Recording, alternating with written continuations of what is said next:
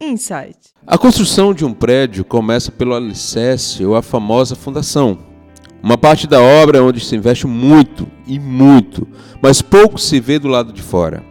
Na fundação são construídos os baldrames, onde são conectados as vigas e colunas que vão sustentar a casa. Uma construção sólida tem um baldrame sólido. Pense na sua vida como uma construção. Para que você viva bem e saiba lidar com fracassos e sucesso na jornada, você precisa ser construído e construída em um alicerce sólido. Jesus é o alicerce sólido. Quando ele é sua base, você sobrevive às mais fortes tempestades e, da mesma forma, mantém-se uma pessoa serena quando alcança uma grande conquista.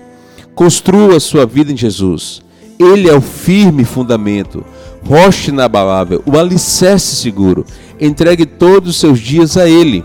Confie nele e você não será abalado e nem abalada. Mateus 7, 24, 25 diz: Quem ouve minhas palavras e as pratica é tão sábio como a pessoa que constrói sua casa sobre uma rocha firme. Quando vierem as chuvas e as inundações e os ventos castigarem a casa, ela não cairá, pois foi construída sobre rocha firme. Que Deus os abençoe. Esse podcast foi editado por Cuscuz Cast.